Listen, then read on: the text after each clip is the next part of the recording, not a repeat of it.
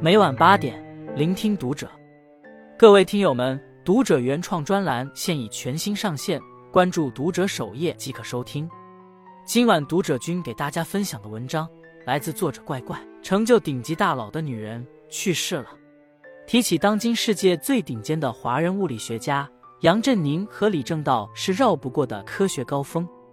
鲜为人知的是，在他们一九五七年获得诺奖后的八年时间里。一位中国女性，至少被其他多名物理学家提名了七次诺贝尔物理学奖。原因只有一个，她值得享有和杨振宁、李政道同样的荣耀。然而，直到今天，人们仍在遗憾世界欠她一个诺贝尔奖。她就是吴健雄。这个听起来像男性的名字背后，是一位气质典雅、身着旗袍的江南女子。她被誉为世界物理学女王、东方居里夫人。正是他的实验首次验证了杨、李二人的理论猜想。原子弹之父奥本海默曾公开表示，与称不守恒的发现，三个人功劳最大，不可忽略吴健雄的贡献。尽管与诺奖失之交臂，吴健雄在科学界的地位毋庸置疑。她是美国物理学会第一位女性主席，获得十多所全球顶尖大学的荣誉博士学位。中国科学院紫金山天文台将太阳系第二七五二号小行星以他的名字命名。吴健雄被学生们称为 “Dragon Lady”，意为强大严肃的女性。但私底下，她非常温和，为人友善，社交广泛。她的朋友圈星光熠熠，与胡适保持着几十年的师生情谊。钱学森出席她的婚礼，贝聿铭常来她家吃饭，奥本海默用中文叫她姐姐。可就是这样一位在性别壁垒格外森严的科学界，凭一己之力向全世界证明东方女性智慧与毅力的女子，并不为大众所熟知。事实上，在诺奖成立的一百二十余年里，仅有四位女性物理学家的杰出工作得到了承认。吴健雄，这位大佬背后的女人，不该沦为透明的背景板，不因女性身份甘于人后。一九一二年出生的吴健雄，相比旧时代的大多数女性是非常幸运的，因为她有一位开明且公正的父亲，从小就教育她，男性能做的事，女性也能做到。他不顾家人反对，给女儿取了一个颇具阳刚之气的名字，还在家乡刘河镇破天荒的办了第一所女子学校，免费让女童上学。他传授给女儿的知识，不是如何成为一个贤妻良母，而是要有李清照。生当作人杰，死亦为鬼雄的君子性命。吴健雄很小的时候，父亲每次从上海回来，都会给他带许多本科普读物。他甚至亲自组装了一台收音机，让女儿了解外界的信息。也正是在父亲的激励下，吴健雄的求学之路格外顺利。从女校毕业后，他先后在苏州女子师范学院、国立中央大学求学。十七岁那年，他在上海第一次听到胡适讲课，从此结下了长达半个世纪的师徒情谊。在南京中央大学，吴健雄果断地从数学系转到物理系，跟随大佬施世元学习。他是居里夫人培养的唯一一位中国物理学博士。天资不俗，热爱物理的吴健雄决定大学毕业后赴美深造。二十四岁这年，他在黄浦江边与父母挥泪告别。当时他们都没料到，这一眼竟成了余生的最后一面。而当吴健雄这位瘦弱的、身着旗袍的中国女人一步步走进全球物理学研究的核心，女性身份带来的阻碍与偏见也如海浪般袭来。起初，吴健雄打算前往密歇根大学攻读博士学位，却震惊地得知该校学生会不允许女性从前门进入。他愤而转考加州大学伯克利分校。参与核物理研究后，无论走进哪个研究室，吴健雄看到的都是清一色的男性科学家。而她不仅是现场唯一的女人，还是个中国女人。甚至当她在业界已经具有公认权威时，一些报纸、期刊形容她的措辞仍是肤浅的。他们将目光对准她的容貌、身材，对她和物理学家的身份故作惊讶。最令吴健雄失望的是，他工作的伯克利大学一直没有授予自己正式的永久职位。在当时，美国排名前二十的研究型大学中，没有一位女性物理学教授。歧视与不公如此尖锐和赤裸，但吴健雄没有被这些击倒。他没有默默忍受，而是公开抗议。原子或 DNA 分子难道也像我们的社会这样对男性或女性有偏袒？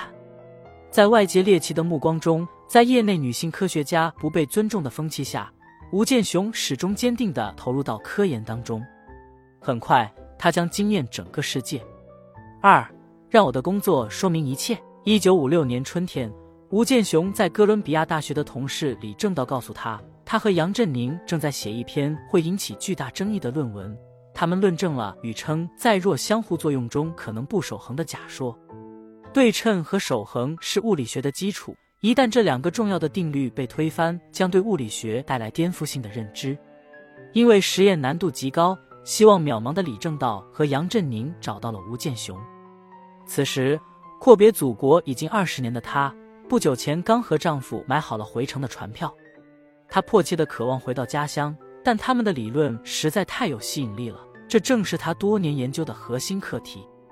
一番挣扎后，四十四岁的吴健雄决定放弃回国，全身心的投入到实验中。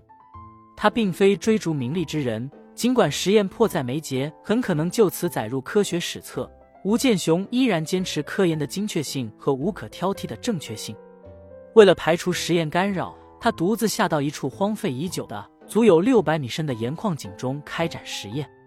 他连续数月每天只睡三四个小时，一直泡在低温实验室，累了就在地板上过夜。家庭和孩子全权交给丈夫袁家骝照料。最终，在杨振宁和李政道发布论文的第二年，吴健雄的实验报告新鲜出炉，他首次验证了他们的理论，整个科学界为之震动。一九五七年一月的纽约，在美国物理学会年会上，吴健雄是当之无愧的明星。亲历者曾这样描述当时的场面：演讲厅被庞大的人群挤得水泄不通，人们想尽一切办法进去占据一席之地，就差有人挂到知行吊灯上。吴健雄胜利了，他让构想变成了现实，但他的胜利蒙上了一层阴影。当年的诺贝尔委员会拒绝把奖项、奖金授予任何实验方面的科学家，李政道和杨振宁则因理论工作。成为第一次获得诺贝尔奖的中国籍物理学家，业界前辈们纷纷为吴健雄鸣不平，但他没有多说什么。在短暂的庆祝后，很快投入到新的工作中。直到多年后回忆这段经历，吴健雄才向世界袒露他的伤疤：当我的研究因为某种原因被人刻意忽视，依然深深伤害了我。从江南水乡的小镇女孩到享誉全球的顶尖物理学家。吴健雄的每一步都付出了巨大的代价，他因战火和时事阻碍，再也没能见到自己的父母，也不能第一时间回报祖国。他育有一个儿子，却无暇陪伴他成长。孩子从一年级开始就上寄宿学校，他全身心投入数十年艰苦卓绝的工作，得不到应有的承认和公正的待遇。但正如后人所评价的，他周围的世界正在崩溃，他则专注于不稳定的原子。在动荡的时局、纷繁的议论中，吴健雄将全部的热情投入到物理学本质的探索中，这就是他选择的人生。他将以他的工作说明一切。三，一个永远的中国人。作为全球顶尖的物理学家，吴健雄的生活非常质朴。他不喜奢华，家里的装修简约朴素，却处处透着乡愁。门口处的浮雕木龙、精致的茶具。厨房里飘来的白菜香味，以及百分百的中文谈话。整个家里唯一彰显主人不俗身份的是那面含金量极高的照片墙。二十世纪七十年代与周恩来总理的合照，和吴健雄同时获得爱丽丝岛荣誉奖章的穆罕默德·阿里的照片，还有教皇约翰·保罗二世、美国总统杰拉尔德·福特的照片等等。看着祖母与这些叱咤风云的大人物站在一起，吴健雄的孙女很小便知道。自己这位总是穿着服帖精致的高领旗袍的祖母不是一般人，但在他眼里，祖母更多的时候只是个热爱生活的老太太，知道最好吃的餐馆都藏在哪些小巷子里，经常在家举办派对，会拉着孙女的手一起跳舞。晚年的吴健雄似乎是快乐的，但他的心里一直有个遗憾。回望年轻时的自己，也是个心怀热血、立志报国的青年。九一八事件爆发后。他是国立中央大学带领学生在总统府门前静坐抗议的组织者之一。二十四岁留学时刊登在报上的告别词更是忧心忡忡：学成归来将不知国家如何。在现实的重重阻碍下，他没能实现自己报国的理想，却为全人类在物理学方面的探索做出了不可磨灭的贡献。其中得失，只能交由后人评说。八十年代。吴健雄夫妇在国内设置了诸多人才基金，在南大等多所高校举办讲座。生活简朴的他们，几乎把所有的奖金、工资合计数百万美元都捐献给了国内的教育事业。